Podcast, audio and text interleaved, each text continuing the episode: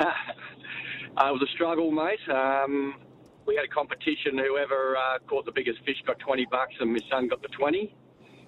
Um, so uh, he caught a, a only Jew, but there wasn't much, not much out there, mate. But it's good quality time. Um, exactly right, you know, mate. Off, off the phones and with my dad and my son, and yeah, we we try to get out there whenever we can, and we're not the best fishermen. Actually, we sort of think we scare fish more than catch them. So. Well, mate, it might have made you step a, had a, you might have had that extra spring in your step Sunday morning uh, because of what we saw there on Saturday at Randwick and the Light Fingers. I know you spoke with uh, Bulldog and Ray about this on Sunday, and you've spoken in the press about it straight after the race and throughout the day Sunday. But for our audience on this Wednesday, how has she pulled up? And are you still just wrapped that you could get that one beside her name in that group race and, and moving forward? Hopefully, that she might just turn a corner.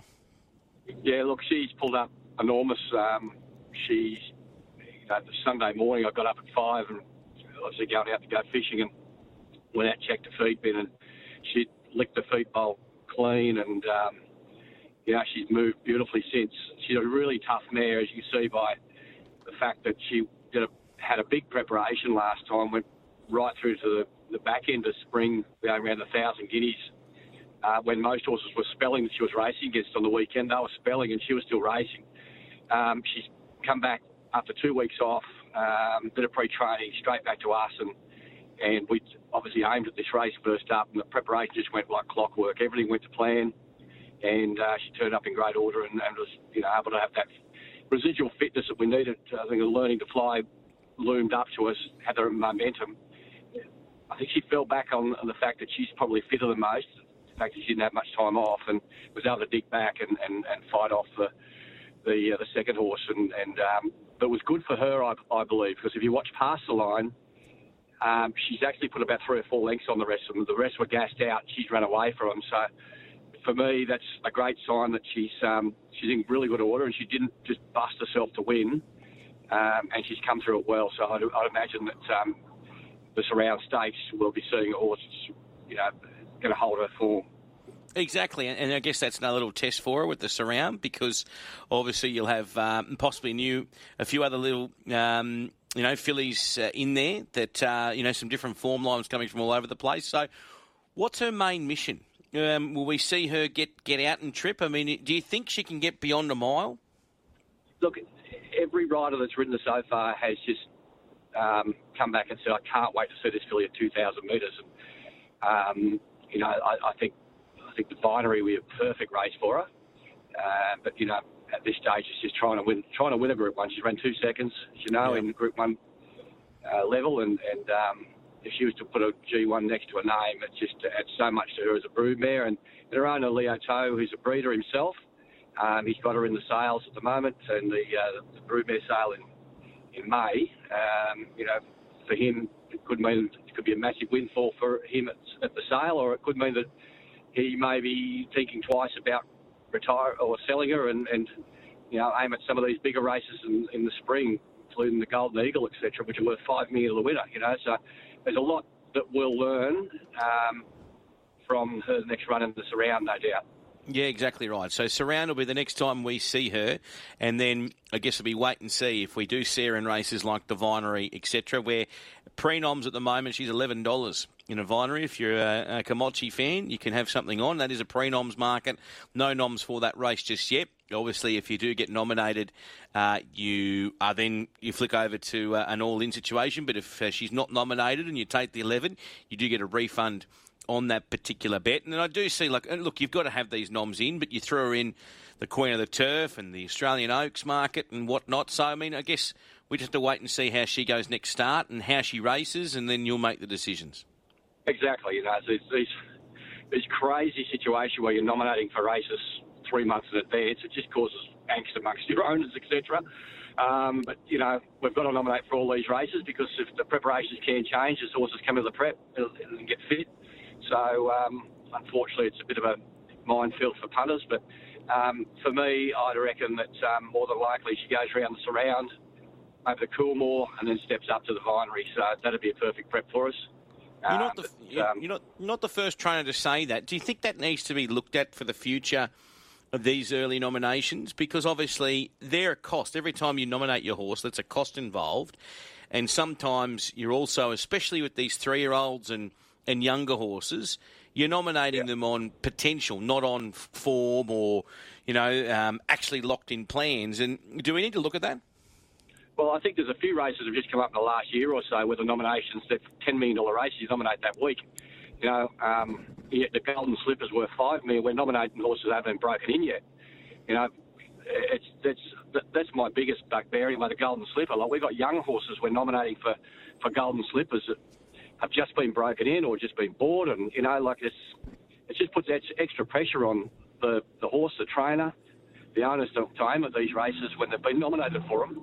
Um, yeah, we know when the races are on, and I reckon we nominate the week of the race. We'll be aiming for races three months in advance, but when you start nominating for races and blowing money, you know, with horses that could be potentially going shin sore, it's a little bit hard to take for owners. And you know, I know that you know, I think it's, it's very important that you know we've got horses to race, so that means we need owners, and of course we need punters to, to have the, the prize money. And so, you know, they're as equally as important as each other.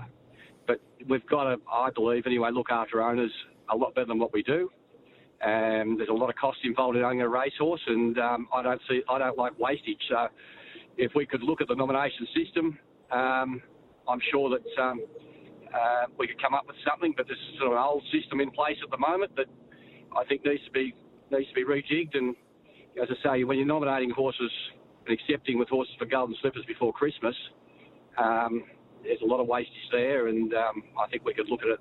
I'd rather pay I'd rather pay more of an acceptance fee leading into the Golden Slipper, knowing full well that the horse is good enough and that it's um, it's had a decent enough prep to get there, rather than just like exactly said, nominate, no, I, nominate 30, 30 horses and two of them get there or one of them get there. You know, I, I do agree, and I also agree with that because then people would say, well, what about punter protection or for, for punting? Well, we have prenoms markets open at the moment, so uh, the, there can still be a market formulated on those certain races. I do agree with you. Look, as an owner myself, and I've been involved with a young horse that was nommed for everything. And and uh, was with Richard and Will, and, and Will sort of sent the voice message around saying, "Listen, just because we've nommed for all these 27 races doesn't mean you've got the next coming of Winks. it's just more yeah. so that in case that's there right. is an improvement in ability, uh, well, you know, this right. needs to happen. And, and we would have, we would have got caught yeah. out with five bone. Like no way in her pedigree would we have uh, thought she was That's a golden right. slipper horse, but we had to pay up all the way through with with the hope, you know, and um, as I say, nine times out of ten, you're not going to get there. But I just think there's a better system we could have in place for some of these races. And like I say, the, if the race is in the calendar and the horse has got ability, we'll be aiming at it. Don't worry. So exactly you know, right. I just don't like the wastage. We've got to look after owners a lot better, and and then in turn probably looks after the punters. They're not going to be punting on horses and no way for getting there. We've got uh, Gary Portelli on the program this morning. Let's talk about NCAP. Of course, comes out of that uh, run behind um, a Cabalist and the Eskimo Prince. He runs third on that occasion. Uh, first off, the the run was a, was a was a pass mark for you. Oh, big big time. Um, feedback from Jason was interesting, saying that he was that was a slow run 1200. The winner sat three deep, no cover, and was able to sprint up the back in 33.2. So there was obviously no pressure on early, um, and my bloke was feeling the pinch, trying to hold his position just in behind them. So he was wanting to settle, and um, and but we just had to ride him slightly out of his comfort zone to give him any chance of winning the race because we knew that the speed wasn't on and that it was going to be hard to make up ground. So we're out to win every time we step out. And he said he was never travelling, but to his credit, he kept fighting back to get past a couple of the, the horses that were in front of him with 50 to go and run running the third spot. And Jason's busting to see him over 14 and 1600. So um, we get to see him this weekend. Hopefully, we get a dry track. I don't think the Capitalists are that good in, in, in, the wet, so we're getting some warm days. I think Thursday and Friday, and Rosehill might might dry out a bit. But yeah, if he draws a soft gate, he's going to be very very hard to beat. I reckon. All right, that's flying. Uh, sorry, that's NCAP, and then flying trapeze, who also had nommed in the race, which went to Melbourne. Things didn't go to plan down there in that autumn stakes, did it? No, no, and uh, um, my complaint didn't make it as good as to, to the press as good as, uh, as Ciaron Maher's. But um, yeah, we're ridden upside down, I, I believe, and um, he ran a huge race, ridden cold at, um, at Gold Coast, uh, yeah. the Gold Coast, and flew home. Two more strides, he probably wins. Um, and we drew wide at Caulfield and just pushed the button out of the gates to get across, and and um, they were running along. They were, they were running 11 furlong for the first half of the race, and he was out of his comfort zone, and uh, he didn't finish off. But he's pulled up enormous. He worked brilliantly yesterday morning, and um, he's in, he's the outsider's chance if things go to, to plan. Um, he's he's he's got more ability than what um, I think most people know. I think if you watch that run at uh, the Gold Coast, they don't fluke that sort of stuff. You know, he, he really hit the line. So, the, so you you you weren't happy with the ride? No, well, I leave the jockeys.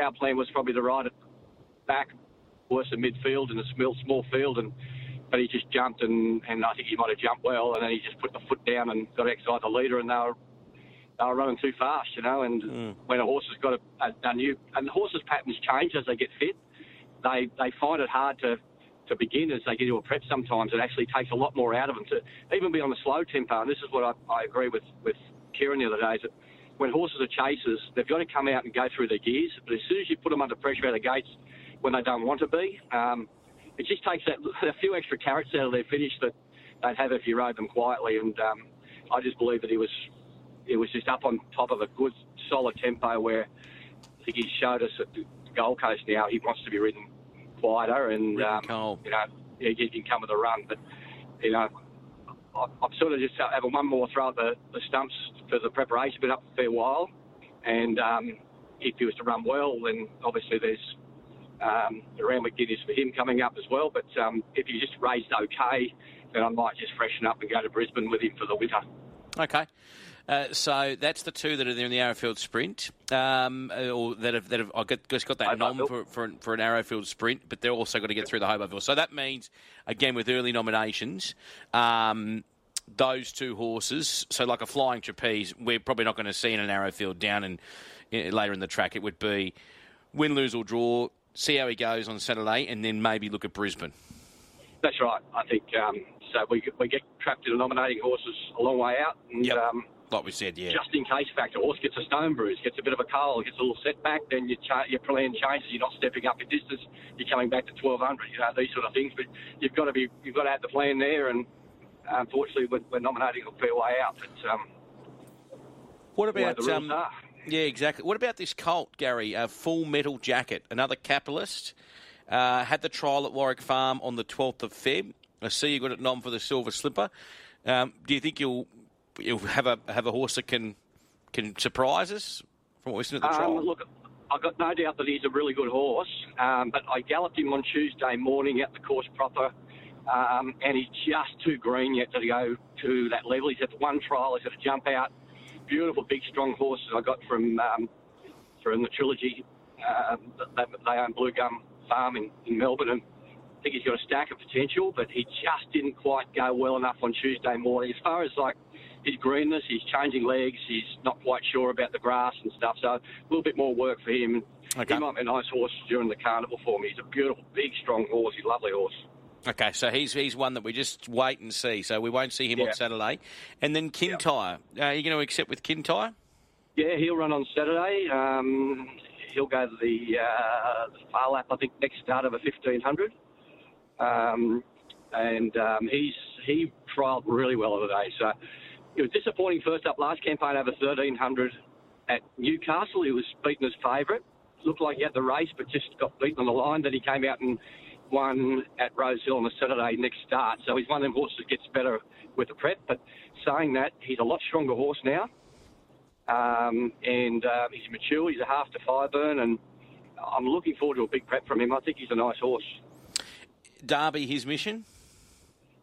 It's there. I'm not sure if he'll stick that the distance out, but um, certainly be aiming that way. Okay, because he's fifty-one dollars in the Australian Derby.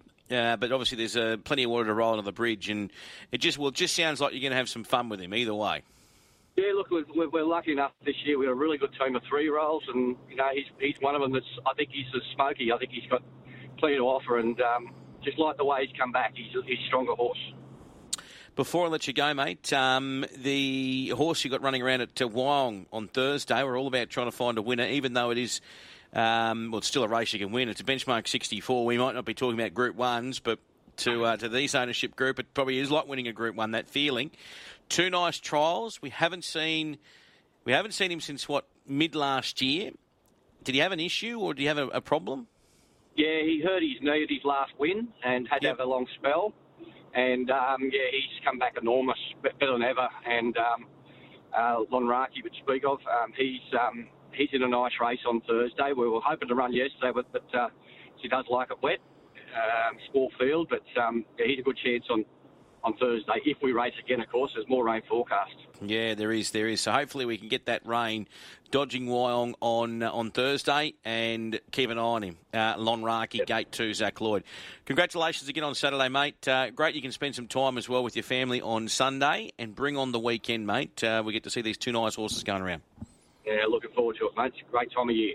Champion. Thank you so much, mate. Uh, Gary Portelli at 9.24. Chris Roots is next.